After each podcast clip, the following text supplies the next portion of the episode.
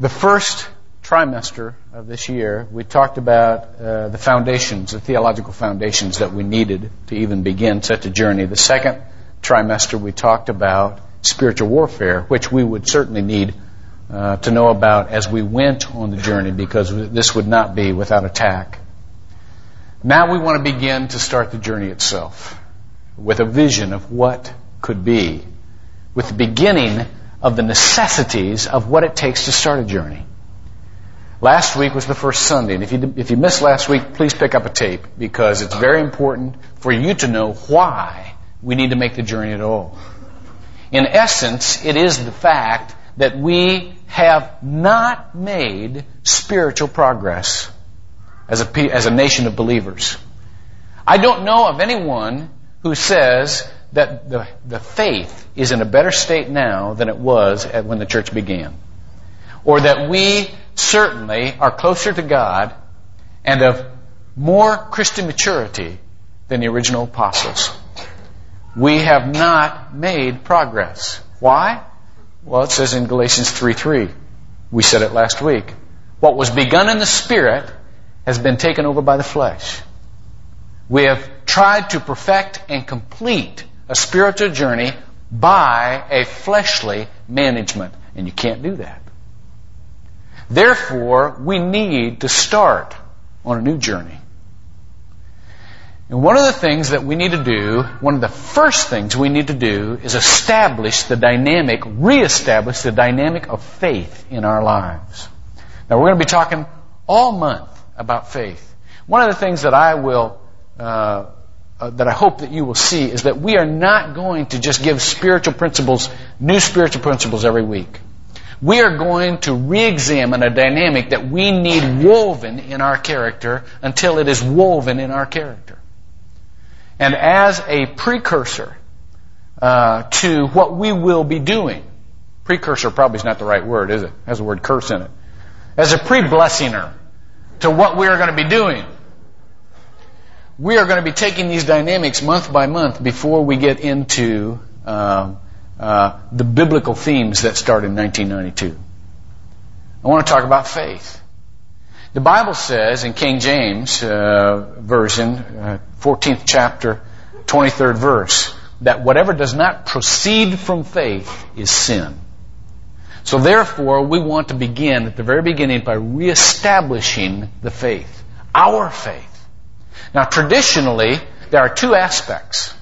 There is fides qua creditur, which is the faith by which we believe, and fides quae creditur, the faith in that which we believe. First, let's take the, let's take the first one first. We need to know, as we're going on this journey, we are not going to be able to see a thing unless we reestablish our open contact with the Father. That's the tool of faith. That is the avenue of faith. We need to have our eyes opened. It says in um, Acts chapter 26, 18, open their eyes so that they may turn from darkness to light, from the domain, dominion of Satan to God, in order that they may receive forgiveness of sins and an inheritance among those who have been sanctified by faith with me. That's what we're going toward. The sanctification, the inheritance that goes along with the sanctification by faith. So therefore, we need that dynamic. Now, the first thing you need to know when you get a dynamic like that, and when you head for a dynamic like that, is that it is not something you conjure in yourself or figure out yourself. It is a gift. We were made for faith. If the first thing God did was to make us for faith, then you have to know that's the first thing you have to do on any journey. In chapter 1, verse 27 of Genesis, let's read it. Chapter 1, verse 27, it says this God created man in his own image. In the image of God, he created them, male and female, he created them. What that says is we were made from the very beginning to have a relationship with God. That's what being created in His image is. Having contact with Him. Being enough like Him that we can understand Him, that we can see Him. Very important. A long time ago in ministry, about 15 years ago, uh, I started out uh, solo after a couple of pastors where I was associate, and uh, started out. My first church had a lot of elderly people, so I spent a lot of time hospital visiting. And they tended to stay quite a while in the hospital. And I remember visiting Arthur Nordhorn, who was an old farmer, neat, neat old guy, loved to talk. Now, these, what they used to say to, to us is don't stay any more than two or three minutes in a hospital room or four or five minutes because it tires people out. Just go in, pray for them, and let you know you care for them, and that'll be that. Well, you didn't get away with that when you, when you went to see old people. If you didn't stay there a while, they just wondered why you made the trip at all. So I'd sit down by the bed, and Nordy, they called him. Nordy would just start, you know, off in a conversation. And they were always fascinated. I loved to sit at these guys' feet because they had they had been in the faith much longer than I had. They knew much more than I did, and I just used to sit and learn so much. And we were just talking about different things, and he said, Reverend, do they offer prizes in boxes anymore?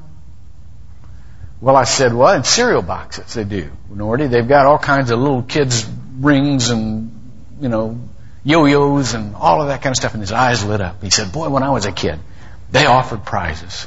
He said, only it didn't used to be in cereal boxes. It used to be in things like soap and things like that. And I remember wanting every prize that came in a box. And I remember uh, most of them were puzzles. And I was the best puzzle figure outer you've ever seen, Reverend. I mean, I could figure out anything. But one time, I got a puzzle in a box that had me licked. I could not figure that thing out. I spent hours and days on that thing and I couldn't figure it out. Well, I had come to the conclusion that they had made it right. So I, I sent away to the company and I said, either send me a new puzzle or send me the instructions to this thing. Sure enough, they sent me back the instructions. There wasn't anything wrong with the puzzle. What it was was this. There were two out of those 12 pieces that you had to fit together first. If you didn't get those two pieces together first, it didn't no matter how long you tried to get the rest of that puzzle, it wouldn't come together. If you fit those two pieces together, then eventually everything would come together. That's kind of like faith, isn't it, Reverend? Kind of like you and Jesus. Yeah, it's a lot like that. As we start on this journey, the first thing we have to do is get together with Jesus. Through the avenue of faith, through the channel of faith, is go back to God and say, Lord, reestablish my faith. I realize it's a gift. Ephesians 2 8. For you have been saved by grace through faith, and that not of yourselves. It is the gift of God. It's not only talking about the grace, it's talking about the faith. In all in Scripture, it talks about going to God and asking Him for increased faith, for a new avenue. In uh, Mark 9, 23 or 24, can't remember which, but it talks about the man who has a son who has an illness that throws him into the fire and into the water. And Jesus said, Well, how long has he been like this? He says, All of his life. Heal him if you can. Jesus said, If I can, all is possible to those who believe. And he says, Lord, I do believe. Help thou my unbelief. That is, I've got some, but I need some more. Can you help that part? In Luke 17:5, the disciples go to Jesus and they say, "Lord, increase our faith." Of course, the Lord's response is to use what you've got. And that's how you increase your faith, by the way, to use what you've got. Romans, it gives us instructions on how to get faith. Faith comes by hearing, Romans 10, 17 says. And hearing by what? The Word of God. Exactly. When you hear the Word of God. Now, the word here is rhema. And it's an utterance from God. It's not just the principles of God, it's an utterance from God. That's where we want to go with our faith. We want to be able to hear the utterances from God as well as understand the principles of God. In John 4:42, the Samaritan woman, the woman at the well, comes back and says to her people, I just met a man who told me everything I'd ever done. He's the Messiah. And there are some who believe on that point because they've heard the principle. But then Jesus comes and lives with them a couple days. And they say to her, now we believe no longer because of what you've said, but because of what we've heard. John 4 42. That's Rhema. That's the utterance of God. And that's what builds up our faith. That's the only way we will be able to tell whether or not we're on the right track. Why? Isn't it true that in this day and age, in any kind of journey, you can kind of tell from the circumstances of the world whether or not you're going right or wrong? If you're making a journey, won't your life be horrible? Or, or if you're going in the right direction, won't your life be good? Watch out. There's the first trap of any journey. We cannot interpret from the world how we are doing spiritually. You cannot do that. You know why? Because you first have to know God before you can interpret how the world was supposed to be in the first place. Great Reformed theologian Cornelius Van Til wrote that a knowledge of God precedes the knowledge of the universe.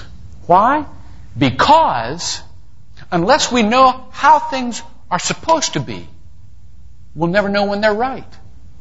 You see, the material world is nothing more than the manifestation of His plan. Therefore, Van Til says, God is the ultimate interpreter. God is the ultimate interpretation. And until we know God, we won't know what the world's supposed to be like. Or what our lives are supposed to be like.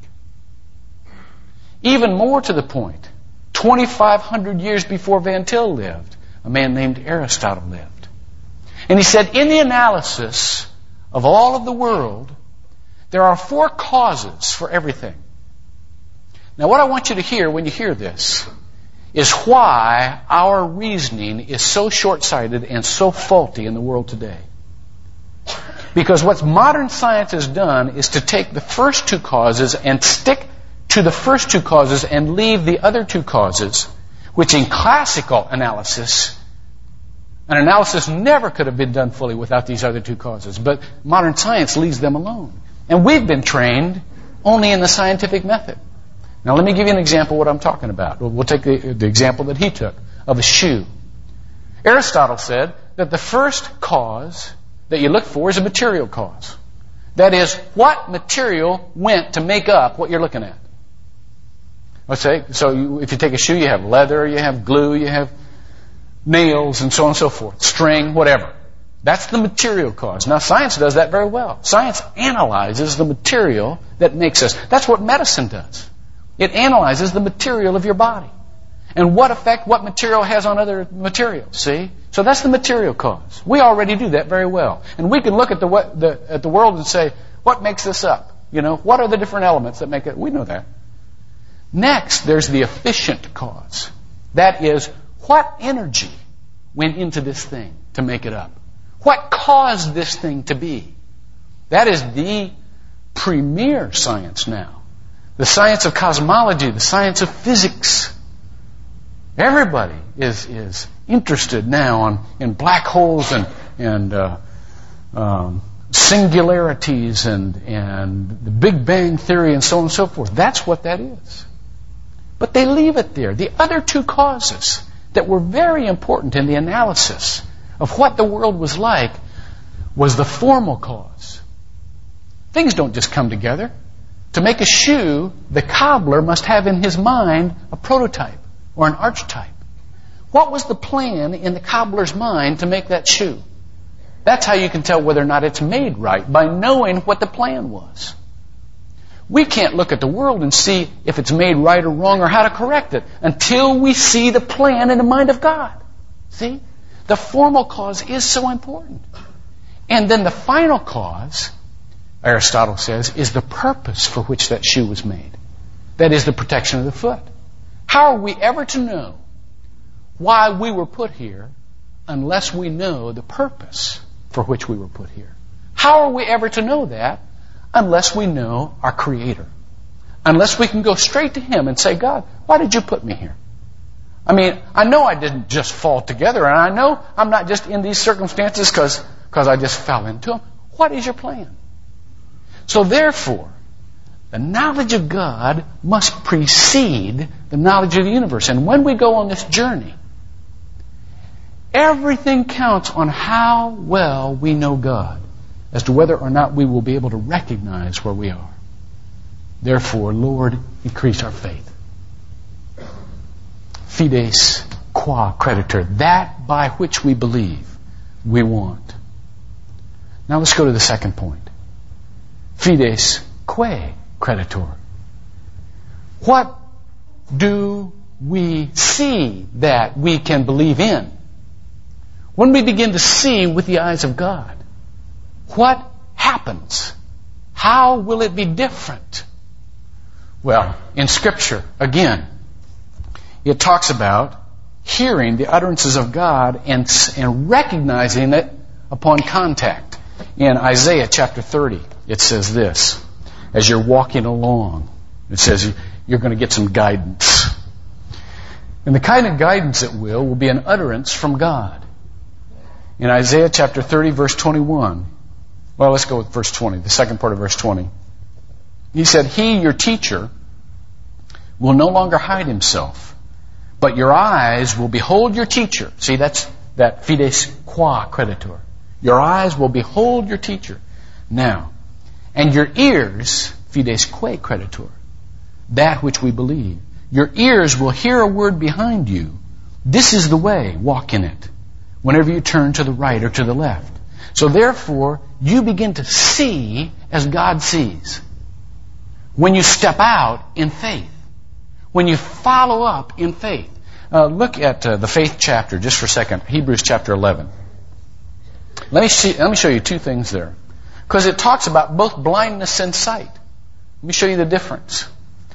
In verse 1, it says, Now faith is the assurance of things hoped for the conviction of things what? Not seen. What does that mean? Well, that means exactly what we're doing on workday. Going out and studying in an empty space. And the reason we're studying in that empty space is because we have the conviction that something's going to come there that we can't see right now. So the not seen is a physical scene. Therefore, when you're walking by faith and not by sight, it doesn't mean you don't have sight, it means you don't have physical sight. Now, watch what it says when it talks about these saints who had faith, who journeyed on. Look at verse six, look at verse uh, 13. It says, all these died what? In faith, without receiving the promises, but having what? Seen them and having welcomed them from a distance. When you begin to depend upon knowledge not from your senses, not from your reasoning, not from your experience, but from God Almighty, you will begin to see things that no one else can see. And you will be able to understand circumstances the way you never have before. I read an interesting book this week. It's called A Brief History of Eternity, written by a man named Roy Peacock, who is a professor at the University of Pisa, where Galileo did his work. This is a uh, professor of cosmology, specializing in thermodynamics. Now, many of you read the book A Brief History of Time by Stephen Hawking, the physicist. This is a play on that book from a Christian's perspective, and he has traced the development of the science of cosmology up through the years with a special note of the motivation of faith of the scientists up until Einstein, who had a modicum of faith, i.e., God does not play dice with the universe, a modicum of faith. But up until Einstein, practically every one of the scientists that made a significant contribution made a significant contribution for God. They saw it as God revealing things about the world to them. Most typical is a statement by Johann Kepler. Now, Kepler was the one who, um, against reason, against tradition, against experience, against everything, noted that the patterns, the planetary orbits, were not circular, as, as the Greeks would have us agree, because that was the perfect shape, but were elliptical. They were oval. And when he discovered that, and he saw that not only did not their shape make any sense, but their speed was governed by something that, that was totally against human reason and human tradition and human experience. He exclaimed this, O God, I am thinking thy thoughts after thee. See? I am thinking thy thoughts after thee. You know what that means to us? What that means is, if God will reveal to you things about this world, as He will, then you no longer think as men think. But it doesn't just mean that you are greater in the spiritual realm. It means you see things in the physical realm that are even more scientifically true than what have been attested so far. They are more realistic because the one who is revealing them to you is the maker of the universe. Now, it's important that we not only see what God shows us, but that we follow what God shows us. Hang on just a little bit longer, and I'll be done. Hebrews chapter 12, verse 2. Jesus, who is the pioneer or the author and the perfecter of our faith. There's that word perfecter again, teleos. The one who matures, the one who completes, the one who fulfills what we were supposed to be. Now, how do we, how do we um, incorporate that into our world? We fix our eyes on Jesus. Why? Well, if he's the author and the perfecter, if he's the Alpha and the Omega, so that we can follow him. Not only so that we can learn from him, but so that we can follow his ways in this world. Let me tell you a story real quick.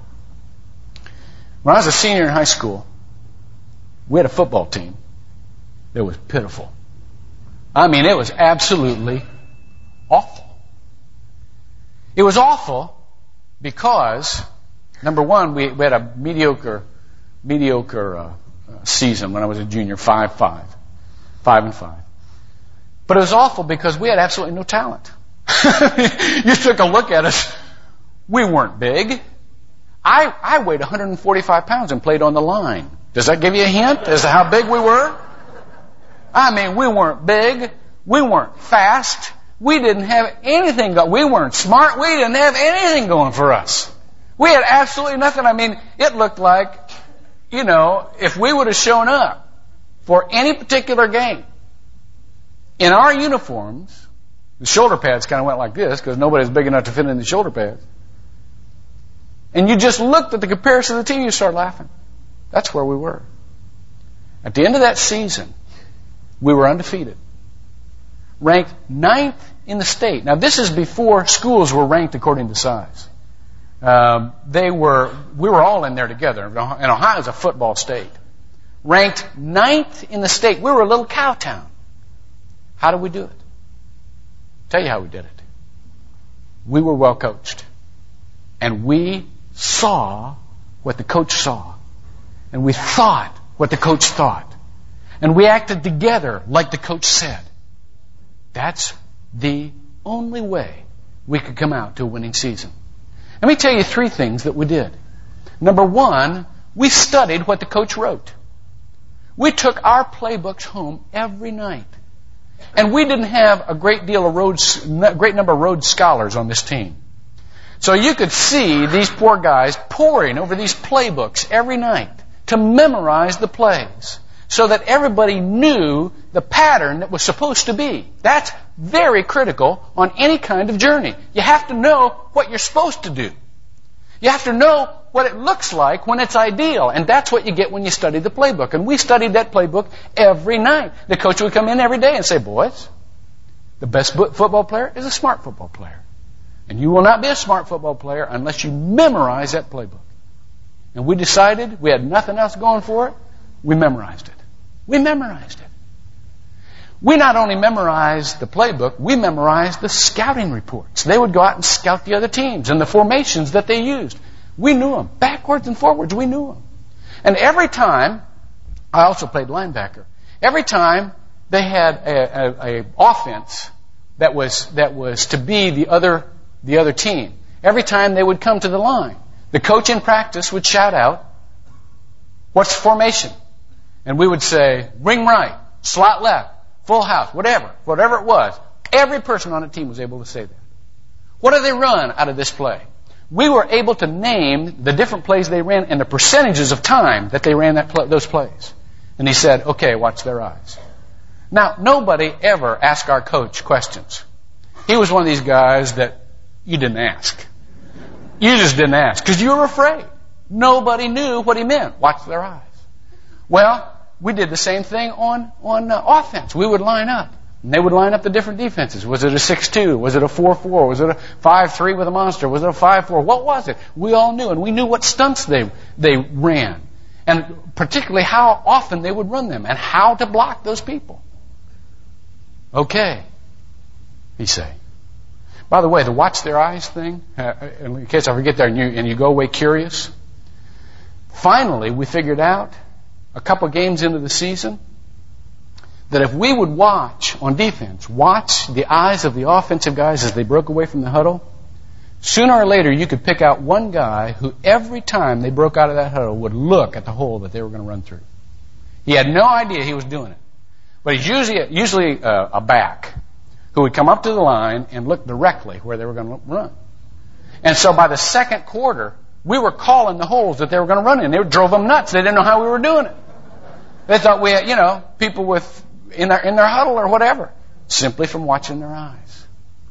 Now, from memorizing that prayer book and from hearing the utterances of the coach, he wasn't shouting them out anymore. We were hearing his voice in our. And when they when they came to the line, we could shout the formations. We could shout out the, the possibilities, and then we could watch their eyes and possibly name the hole that they were going to run in. Our, our defensive held their teams to an average of six to eight points the whole season because we were well coached. And not only that, but the coach demonstrated. Okay? He was the, the author and the pioneer and the perfecter. He demonstrated to us how to do it. I remember the first time I learned how to trap block. Oh, it was embarrassing. It was awful. I didn't know anything about trap blocking. I was a guard. And the whole line pulls forward, and you, and you get down, trying not to split my pants here. You get down, and one person goes past the tackle to make another block, and, and their tackle gets in free. It's the job of the guard to go knock out the tackle so that the back can come behind. Well, the first time we ever did that, he said, Hunter, take the tackle. So I bent down, and the line went forward, and I was going like this, looking for the tackle. Now the coach says, Oh, great. I want you all to know how much of a wonderful contribution Hunter is making to this team. He says, Let me just show you what Hunter did. Oh, I knew right then my goose was cooked. He said, Line four, ready, set. Oh, where's my block? Where is it? Oh, are you him? Who should I block? You big silly, don't tackle my guy. Man, I just wanted to die. He said, Hunter, that's no way to make a block. He said, you've got to get, you've got to throw your arm back. And that does two things. First of all, you've only got a split second after the guys fire out to make a straight line. They're going to get pushed back sometimes and you could trip over them. How'd you like that? Oh, I wouldn't like that, coach. No, you wouldn't like that. Correct. Secondly, you've got to throw your arm back and you've got a picture in your mind before you ever get there but that's where he's going to be. You only have it. You can't go down looking for the guy to block. How many? You're to pick out a number you like. Go down and take the guy out. You know you've got to see it in your mind. It's exactly how Christianity works. We usually go, oh, I'm on a spiritual journey. Oh boy. What do I do here? I just know I want to get there. We have no idea what's coming down the line. We haven't memorized the formations. When Satan comes against us, we don't know what play he's going to run. We don't know. Listen, you can tell if you're reading the Word what the temptations are that are going to come against you and when they're going to happen if you're alert. Watch their eyes. You know what's going to happen in the world if you read the Word. And if in faith you hear the utterances of the coach. And then you go for it. Knowing that when you get there, what you're going to do. Your man's going to be there. You've seen it in your mind. That's where we start. We start from faith. We start from a playbook. We start from hearing the coach. We start with that strong relationship. And it will take us much farther than human talent or human knowledge or human experience could ever get us. It's the only way we can win. Would you pray with me?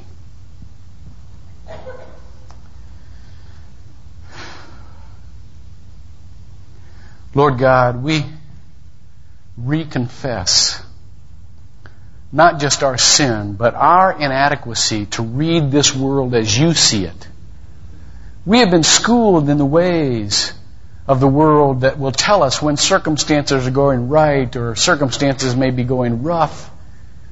But we have not been close enough to you, understanding enough of your plan to know whether or not they are going according to you. And how we are to approach that perfect play so that we can run them according to your plan for our lives. We ask you to increase our faith dependence upon you so that eventually we may see with your eyes and we may hear your utterances and we may follow the example we've seen in your Son, Jesus Christ. So that in this journey, we will not look to the world for our signposts. We will look to your word and to our relationship with you. Now, for the ultimate symbol of our reception of you, instead of our walking along in front of you, we come to your table. We know that the gift of your Son, Jesus Christ, the Word incarnate, can live in our hearts. And we know that for anything to come out right, that's exactly what must happen. Lord, before we come to this table this morning, we would invite anyone who does not have a personal relationship with you and does not know how to establish one to take the first step in response to the faith that you have planted in their hearts to say, God, I want you to live in my heart. I accept the forgiveness that Christ wrought for me on the cross. And I want to follow you all the days of my life. For those of us who have made that commitment, Lord, but have taken up the ways of the flesh again, we ask you, help us to receive. Help us to receive you and who you are so that our character might be molded into the image of Christ. We pray this in Jesus' name. Amen.